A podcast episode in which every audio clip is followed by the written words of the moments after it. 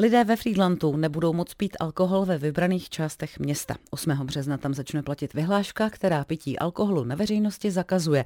Informovala o tom mluvčí frýdlantské radnice Martina Petrášková. Město tak reaguje na stížnosti občanů na skupiny lidí, kteří alkohol popíjejí například poblíž škol. Alkohol teď nebude možné popíjet například v centru města, na veřejných dětských hřištích, v okolí škol nebo u frýdlantského vlakového nádraží. Za porušení zákazu můžou lidé zaplatit pokutu až 100 000 korun. Z Frýdlantu Kateřina Hartmanová, Český rozhlas.